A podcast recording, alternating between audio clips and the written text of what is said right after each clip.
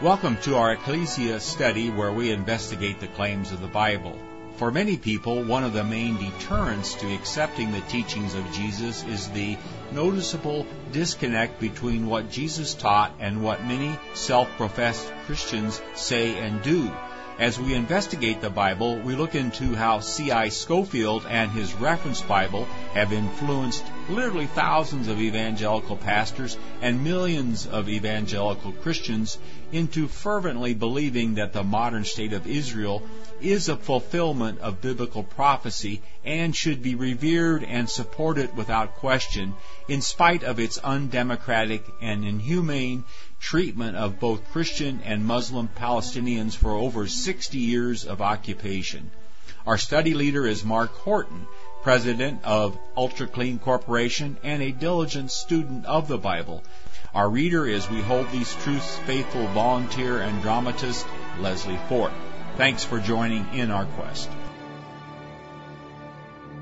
In today's Christ Followers Bible study, we're in the book of Acts and we're going to be in chapter 12, starting with chapter 12. And as we like to do, we'll start with a word of prayer. Chuck, would you open us, please? Lord, we're mindful of the burden you placed upon the early disciples and apostles as, as we learn about in the book of Acts, and how they shouldered this burden um, after being trained by Jesus. And we uh, thank you, Lord, that you give us the privilege of of picking up a, a, a burden and bearing it. And uh, we pray only that we would be um, capable and worthy of uh, following in the footsteps of these men that we are going to be learning about tonight in the book of Acts. Thank you, Lord. Amen. Amen. Thank Amen. you. Hi, Mark. Well, good evening. It's uh, good to be back with everyone after a lengthy sabbatical, we have been looking at the book of Acts in a little different light than it's usually presented in the Protestant churches of America currently. We're seeing as we go through the book of Acts, uh, not God starting over with something new, but systematically fulfilling in detail all of the promises that had been made through the prophets to Old Covenant Israel and it's been quite amazing, you know, some of the detail here. In chapter 12, we're going to see a renewal and an extension, really, of the persecution that began uh, with the execution of Stephen, uh, which we looked at earlier in the book of Acts. If we try to imagine the Judean nation in the first century, we can kind of envision it as circles of perfection emanating outward from the high priest as far as the religious establishment of the day was concerned. The high priestly family was the innermost circle. The high priest was the only one allowed into God's throne room uh, once a day, and that was only with the blessing of the Roman occupation government who basically sold the office and kept the high priestly garments hostage uh, year to year. But these would have been the purest of the pure and the ultimate center of religious life in first century Judea. And then right outside of them, you would have had the other priest families and the Sanhedrin, which had a minority of Pharisees who had quite different religious views uh, than the priests and the Sadducees did.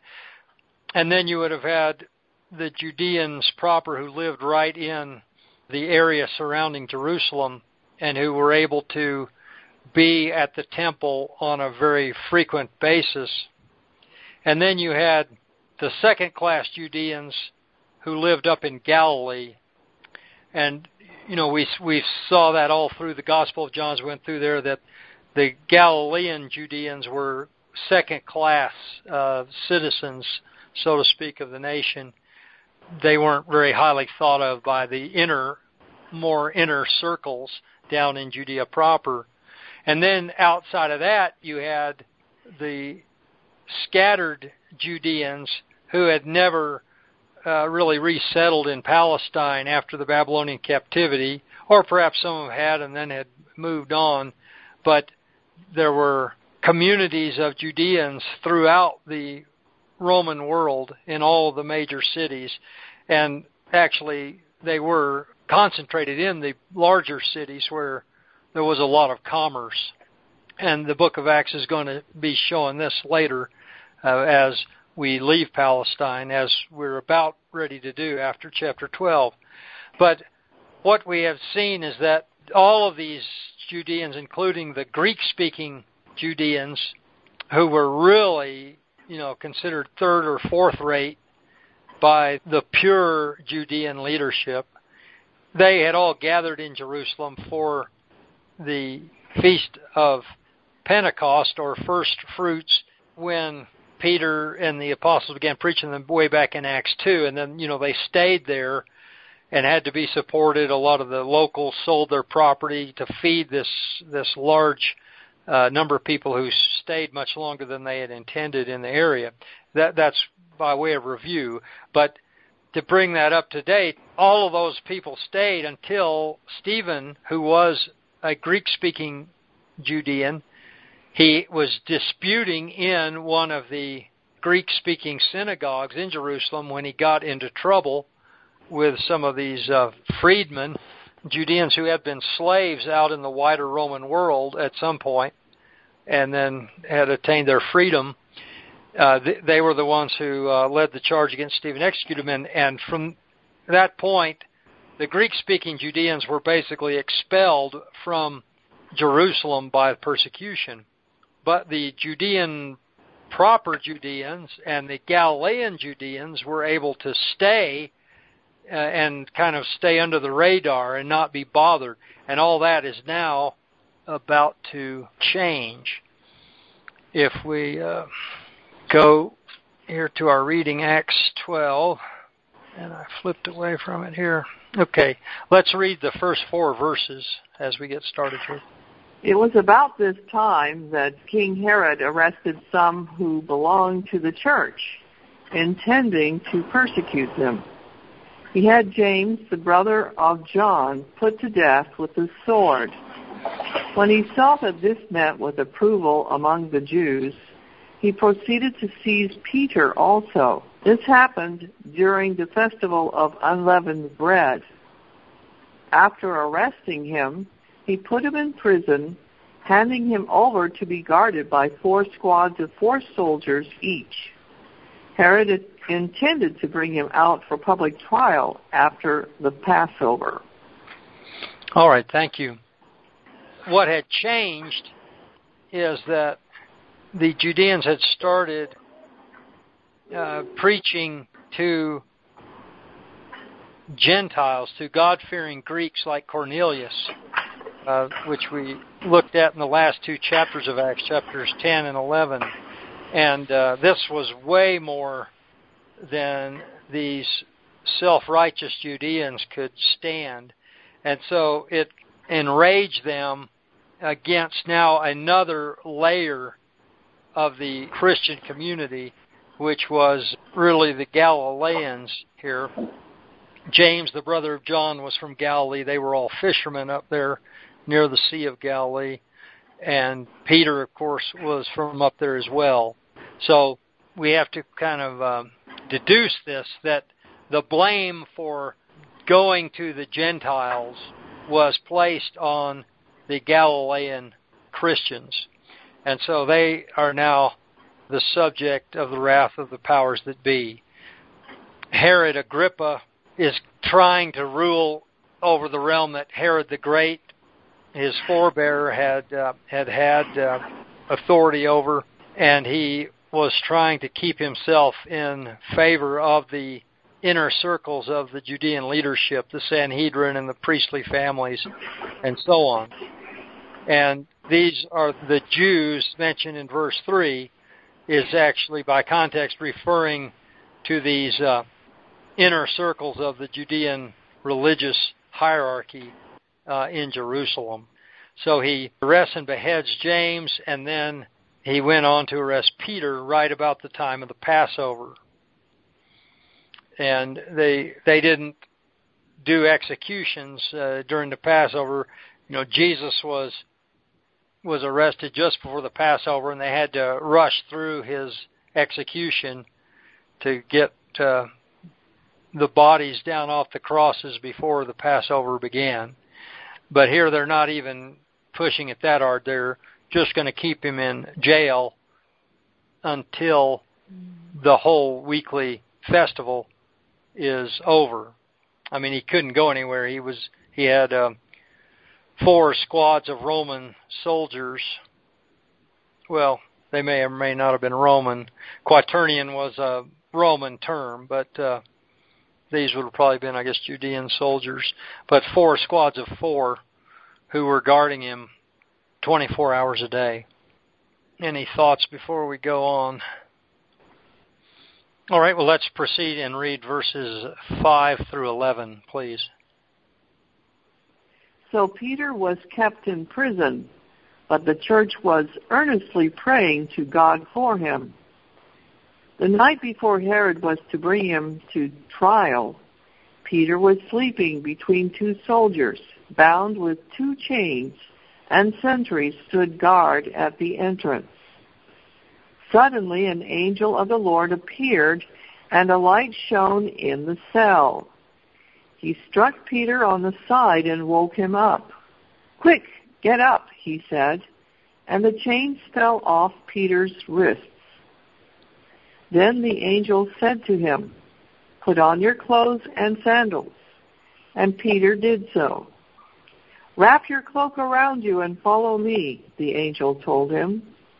Peter followed him out of the prison, but he had no idea what the angel was doing was really happening. He thought he was seeing a vision. They passed the first and second guards and went to the iron gate leading to the city. It opened for them by itself, and they went through it. When they had walked the length of one street, suddenly the angel left him.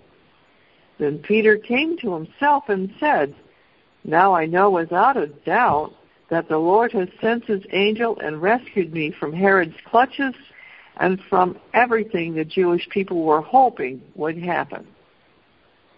All right, Leslie, thank you. We are seeing more and more here as the book of Acts progresses how the uh, Judean nation was becoming or had become the enemy of God. And this is uh, you know very very significant. And there are a few prophecies that uh, state this back in the Hebrew scriptures that this you know would be the case and it's uh, very parallel to what occurred in 586 BC and the years leading up to that when all of Jerusalem was utterly destroyed. The Judean people had become idolaters and were worshiping pagan gods right in the temple courtyard in Jerusalem and so on. And so there's many prophecies that speak of that and of their transformation from being the covenant people of God to becoming the the enemies of God. And we're seeing here in Acts 12 uh, some of the evidence that this is happening again here. The Judean nation is is uh, going against the body of Christ and and his temple, which of course has now been transferred as of the day of Pentecost. His uh, spirit has come down to dwell in the community of believers, and they are the new temple of God and the old people of God are waging war against the new people of God.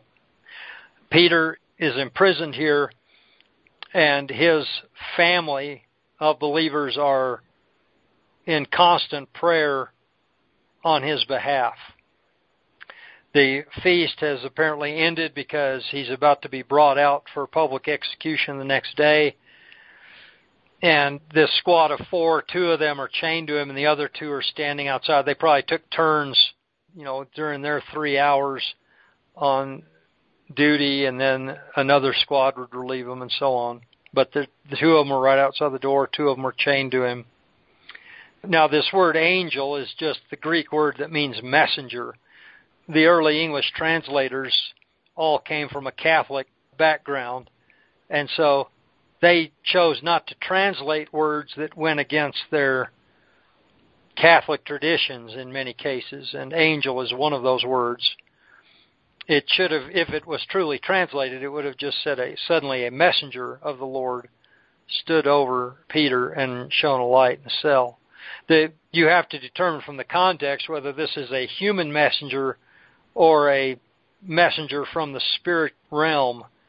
Uh, you know, like we normally think of angels with uh, wings and halos and things like that. Uh, those beings are not really in the Bible, but they're in a lot of uh, Catholic art from the Middle Ages and the Renaissance and so on. And scholars are divided on the nature of this particular messenger. Some believe this is a human messenger. Some believe it's a spiritual being who God has sent. But the the word angelos doesn't tell us uh, which it is. You have to decide for yourself here from the story. But this messenger could speak in uh, Aramaic, apparently.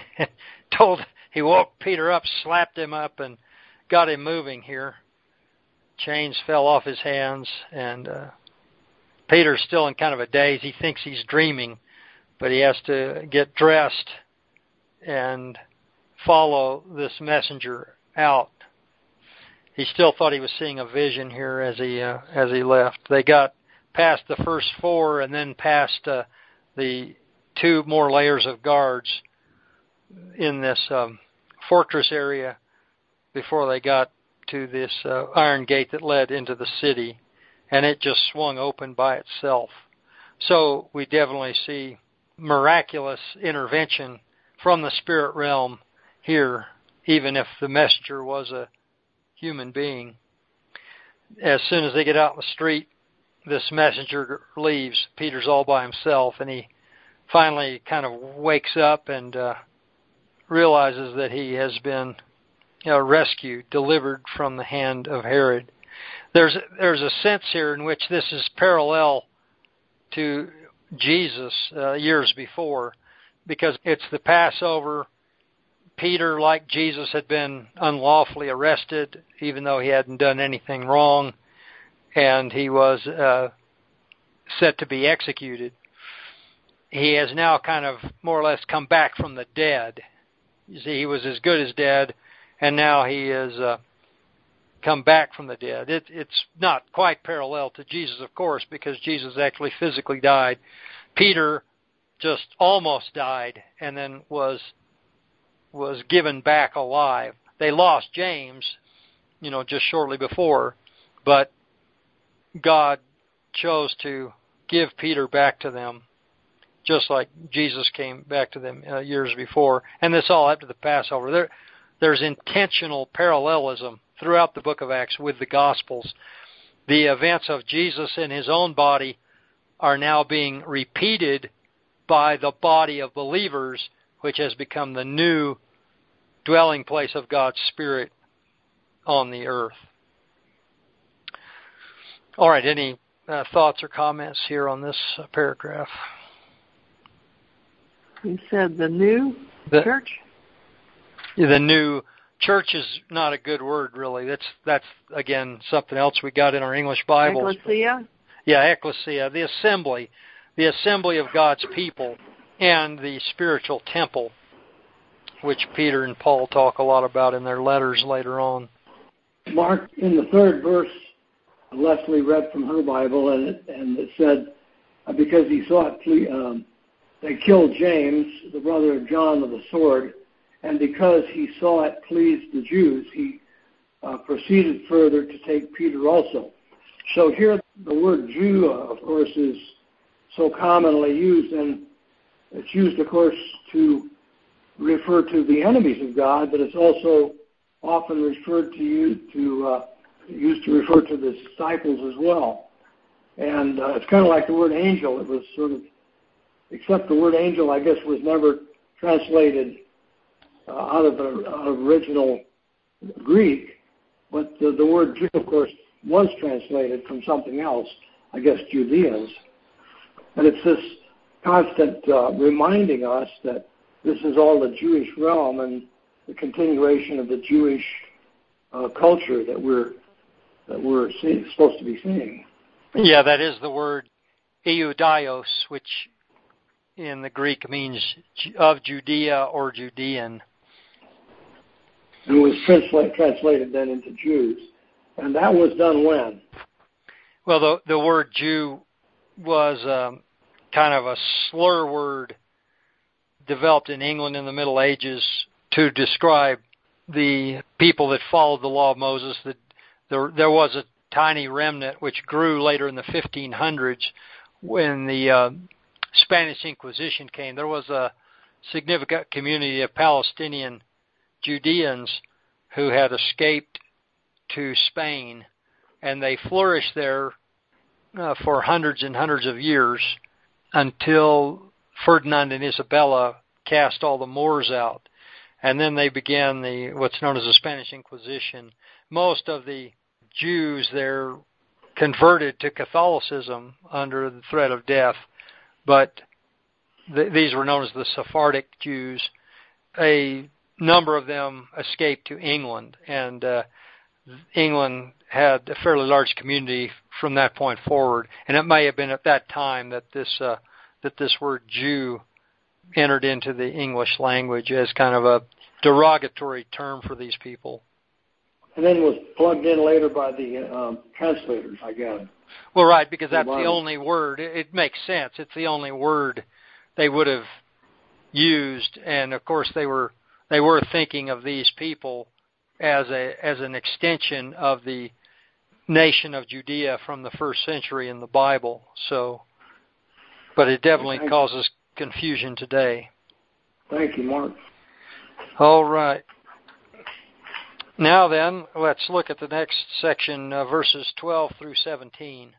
When this had dawned on him, he went to the house of Mary, the mother of John, also called Mark, where many people had gathered and were praying. Peter knocked at the outer entrance, and a servant named Rhonda came to answer the door. When she recognized Peter's voice, she was so overjoyed she ran back without opening it and exclaimed, Peter is at the door. You're out of your mind, they told her. When she kept insisting that it was so, they said, it must be his angel. But Peter kept on knocking, and when they opened the door and saw him, they were astonished. Peter motioned with his hand for them to be quiet and described how the Lord had brought him out of prison. Tell James and the other brothers and sisters about this, he said, and then he left for another place.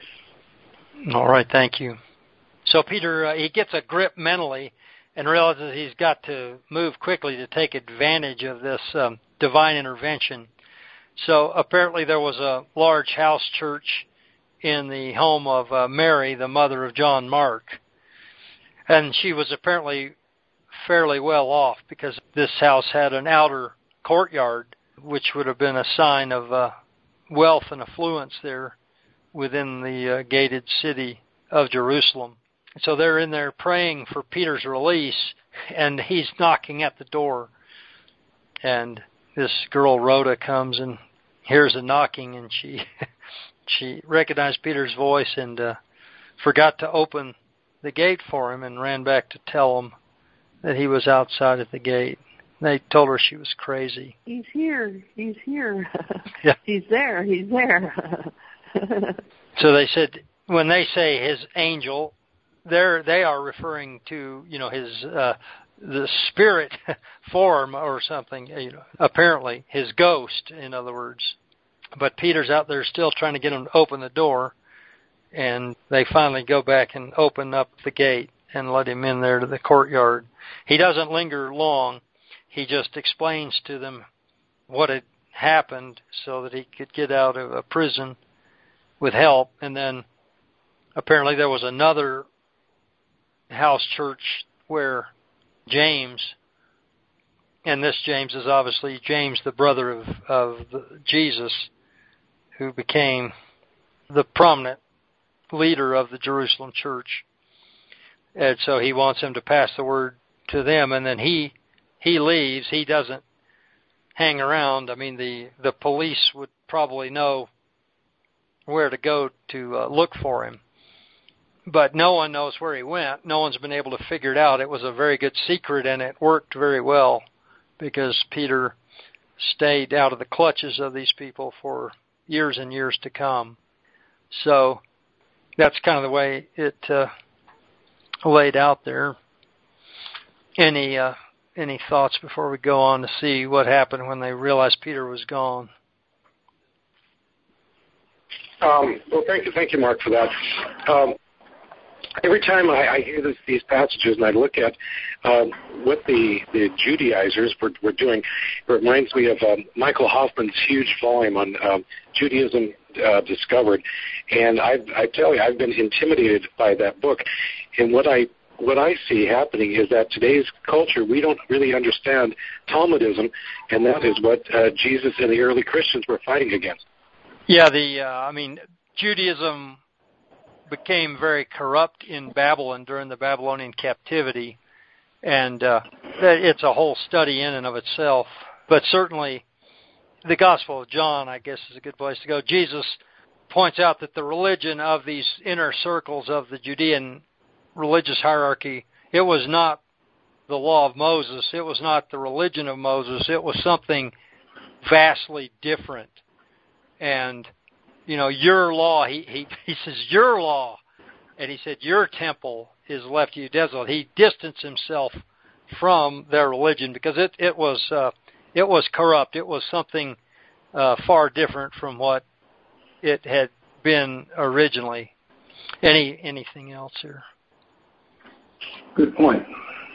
All right well let's read uh 18 and 19 please in the morning there was no small commotion among the soldiers as to what had become of Peter.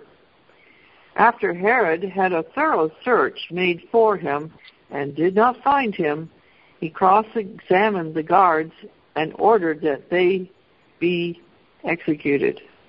Then Herod went from Judea to Caesarea and stayed there. All right.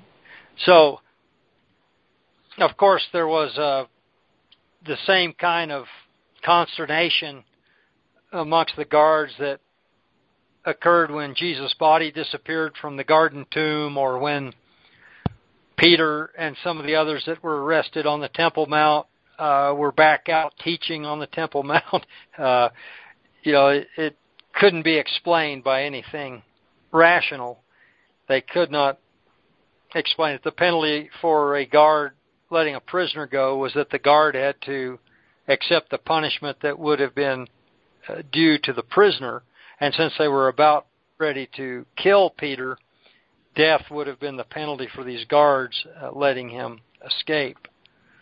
So they probably felt pretty unjustly uh, punished there right before they lost their heads, but uh, uh, they were party to this you know, criminal action and caught in the middle and uh, paid a high price for it. Uh, they looked all over but couldn't find him. He had found some good hiding place that we still don't know where it was, and it wasn't really a good thing. He was trying to curry the favor of the elite of the nation there, but instead he must have looked like, kind of like a laughing stock. So he uh, left Judea and went down to Caesarea which is some ways north of Jerusalem down on the coast. It was an artificial harbor completely created by Herod the Great.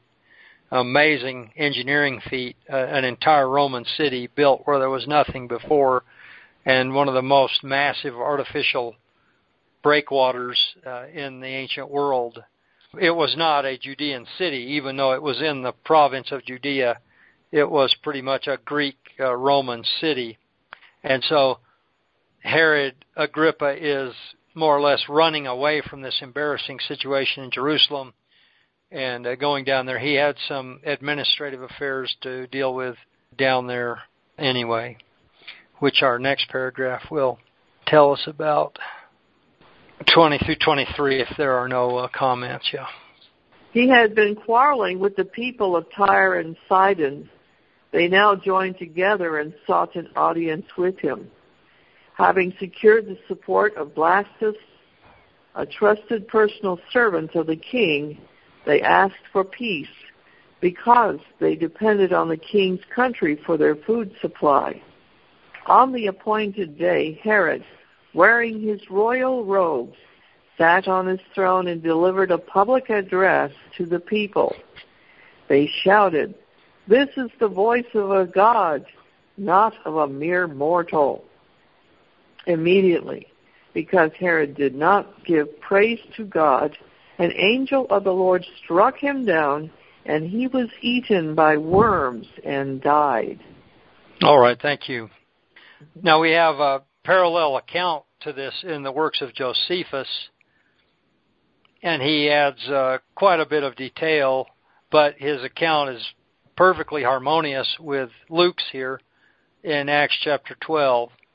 Tyre and Sidon are up in what we call Lebanon today. They were originally Phoenician cities. They were the ones who colonized all over the Mediterranean and built Carthage in North Africa years before this. And they had a lot of interaction with David and Solomon when they ruled over Israel. And you can learn of the mutual dependency between Israel and Tyre and Sidon uh, there when you read in the book of Kings and Chronicles and so on uh, in the days of uh, David and Solomon. A lot of trade going on back then, and it was still going on. They were on the sea coast. They didn't really have much farmland, so they would have had seafood and things that they would have traded with the Israelite farmers on the interior, which, of course, by this time had been replaced by Galilean Judeans who occupied the former territories of northern Israel as they had stood back in the days of Solomon and David. But uh, they wanted to take care of this dispute with the ruler of Judea and get that worked out. And so they sent this deputation uh, down south there to Caesarea to meet with him using an in through the king's chamberlain. It probably paid him to grant them an audience with uh, Herod Agrippa. And we learned from Josephus' account that this appointed day described in verse 21 was early in the morning, which was the tradition for for public officials to take care of their official business early in the morning. So this was very early in the morning, and his robe that day was made of uh, silver, silver thread throughout, woven together, and he went in right as the sun was coming up, and so the first rays of sunlight hit on his silver uh, robe and made you know, a very impressive uh, reflection off of it. And so these uh, Tyrians and Sidonians use this as a way to flatter him and, uh, you know, calling out uh, that he was a god, not a human being. And Herod, of course, did not rebuke them for this, but accepted the adulation and being exalted to uh, deity, and he is uh, struck down by the angel of the Lord, and that's uh, many scholars believe when it's the angel of the Lord, that's referring to Jesus Christ. He struck him down because he did not give God the glory, and he died consumed by worms. We learned from Josephus that it took four days of complete agony for him to die. He was 54 years old and had been king for seven years. So this uh, it sort of reminds me of Nero. Well, yeah, uh, they're uh, Nero was even fouler than Herod Agrippa, but they were both persecuting God's people, and they both both met horrible ends.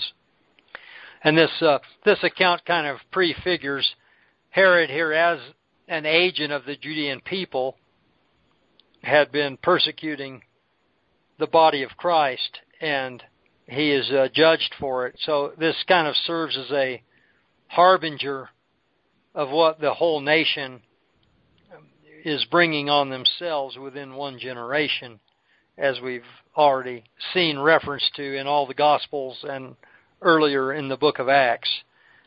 All the believers knew that this was coming. The book of Acts is kind of building up to that. And really that context will will explain how the book of Acts ends, which is rather odd really, but it makes perfect sense if we understand that the book of Acts is demonstrating how God is fulfilling all of his promises to Old Covenant Israel and that Israel will be saved by eschatological transformation. She's going to be saved from the harlot bride into the pure bride of Christ through judgment and eschatological transformation.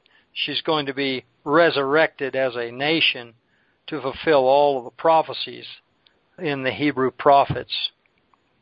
This is kind of a foretaste of all that. And so, in contrast this, we, we have just one short verse, if we could read that, verse 24. But the word of God continued to increase and spread. And so, this is the third progress report so far in the book of Acts that punctuates the narrative account that we find here in the book of Acts the prosperity of the cause of Christ is contrasted with the miserable end of Herod Agrippa. And of course, that's the whole contrast that the book of Revelation is, speaks of as well. And it's really the theme of all of the New Testament letters between Acts and Revelation as well, if we would only see it. This is going to fulfill the prophecy of Daniel, uh, Daniel 9, the prophecy of weeks that we looked at uh, a few years back, where, well, I'm actually not thinking of that prophecy as much as you go back to the early part of Daniel and the uh, the great vision that Nebuchadnezzar had of the great statue, and then it being destroyed by a small pebble which came and ground it to dust and then grew to become a huge monolith that consumed all the kingdoms of the world and it, it's very clear that that was going to take place in the days of the Roman kings, and further visions in Daniel teach the same thing, very specific as to the timeline.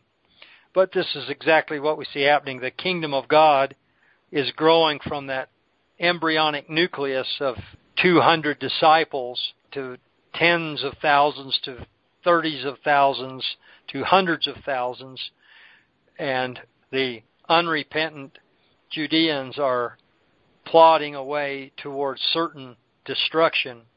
The old covenant people, the old kingdom, the old temple are plodding to destruction. The new covenant people, the new temple are increasing and multiplying and being blessed by God as the old is being cursed by God. All right, your thoughts. If you can't join them, kill them. Hmm? Yeah. hey, Mark, this is Craig. Uh, question: Do you know what the beef was that Herod had with the um, the Sidonians and the, uh, the ones from Tyre? Is there is there anything from Josephus or anything that would show what the complaint was? Uh, not a whole lot of uh, of detail there. I don't have that open in front of me, but I don't think Josephus gave a whole lot of detail. Although he, you know, confirmed that they were trying to resolve some type of conflict conflict, yeah. Between the two of them. I, I yeah. find it interesting that they were uh, trying to resolve the conflict because they were on the dole from Herod. Uh, it, it sounds, uh, it reminds me of a, of a city in Rhode Island that's one third of the population's on food stamps, and the whole economy is based on you know, what the government can do. Uh, and that's it. Kind of sounds like very similar here. With they were on the dole from Herod, and they wanted to resolve it so they could keep the uh, the food coming in. Yeah, yeah, not not uh, improbable at all. I, I was in California last week, and there was a real rundown small town in the Central Valley of California, and w- one of the newest, shiniest businesses in town is some kind of food market that only takes food stamps and vouchers and things like that. and it was doing a land office business. Signs of the times. Yes, yeah. Mark, um, we're seeing the beauty of the growth of the early church, just in its infancy. Do you are you aware of any prophecies in the Old Testament that that talk about the corruption of the of the, of the new church that, that that we now see among us, that we see around us, uh, that uh, results in, for instance, Christian Zionism and, and, and a dozen other corruptions of what Jesus and the apostles were teaching here in the early church. Is there any way of uh, dealing with this scripturally, or uh, or are we just are we, is it just up to us to recognize the growth pains and problems and try to cope with them? Well, it would be extremely easy at this point in history to fall into the common trap that has plagued the uh, Protestant churches for 500 years, which is to apply these prophecies uh, to our own time. And this has produced uh, an endless series of almost comedic errors and false predictions and so on. But but those prophecies, I don't think any of them were written to describe the situation in the United States or the world of 2013. I believe they were all written to point towards Jesus Christ and his uh, redemptive work and the work of the apostles which took place in the first century. However, the principles that are in all of these prophecies are absolutely timeless and the principles even in the uh, New Testament books, which again I think were written in the context of leading up to the complete destruction of Jerusalem and the great judgment on the Roman world, which took place in the days uh, of Nero and shortly thereafter, the the principles are timeless. So if we if we keep that in mind as a caveat, we are free to apply the principles of all those prophecies to what's going on today and we see amazing parallels. If we go to the book of Ezekiel, the condemnation of the false shepherds of Israel, you can effortlessly apply these to the religious leaders in our country today. I mean, it's it's almost too easy. It's so easy that you know we'd be tempted to say, "Oh, Ezekiel was writing about us today." I don't think he was, but but he certainly the, these things t- tend to repeat over and over again. So we call the the modern day Pharisee watch because we have religious leaders today who have taken God's people far astray, just as the first century Judean leadership had, uh, which we've already talked about here tonight. So I, I hope that answers your question. I mean, there, Ezekiel's a good one, but you, you could just read all of them just about, and you can find uh, disturbing parallels which would indicate that uh, our nation is rapidly bringing judgment on itself for making the same errors that God's people have made time and time again through history. Thank you, Mark. You made the great point that uh, is is the problem of the dispensational movement today, and that is exactly as you said, attempting to apply all of the prophecies of the Old and New Testament to our times rather than apply them the way uh, uh, God did uh, to the to the people of His book at that time. Well, and we remember what we read in Acts three, where Peter said, "Yes, and all the prophets from Samuel onward spoke of these days, His days, you know, the first century."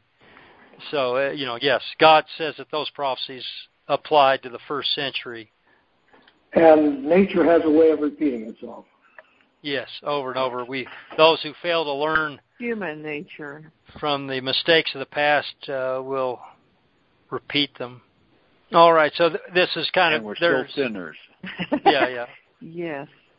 There's one last verse in chapter 12, but it really goes along with 13, so we can uh, pick up next time here at uh, chapter 12, verse 25. All right. Wow, that was great. And thanks for everybody's input, Craig and, and Chuck and Leslie. That was a very excellent study tonight, Mark, and look forward to continuing on. Thanks so much. Thanks for listening. Be sure to tell a friend about our podcast. And please visit our website, whtt.org. You will find a wealth of information and resources like the latest Pharisee Watch and unheralded news articles. Also, you can order our new video, Christian Zionism, The Tragedy and the Turning, Part 1. Even though this video is copyrighted, we don't mind if you copy it as long as you copy all of it. Then you can educate your friends and acquaintances about the dangers of Christian Zionism. Start small, think big, and press on toward the strait gate.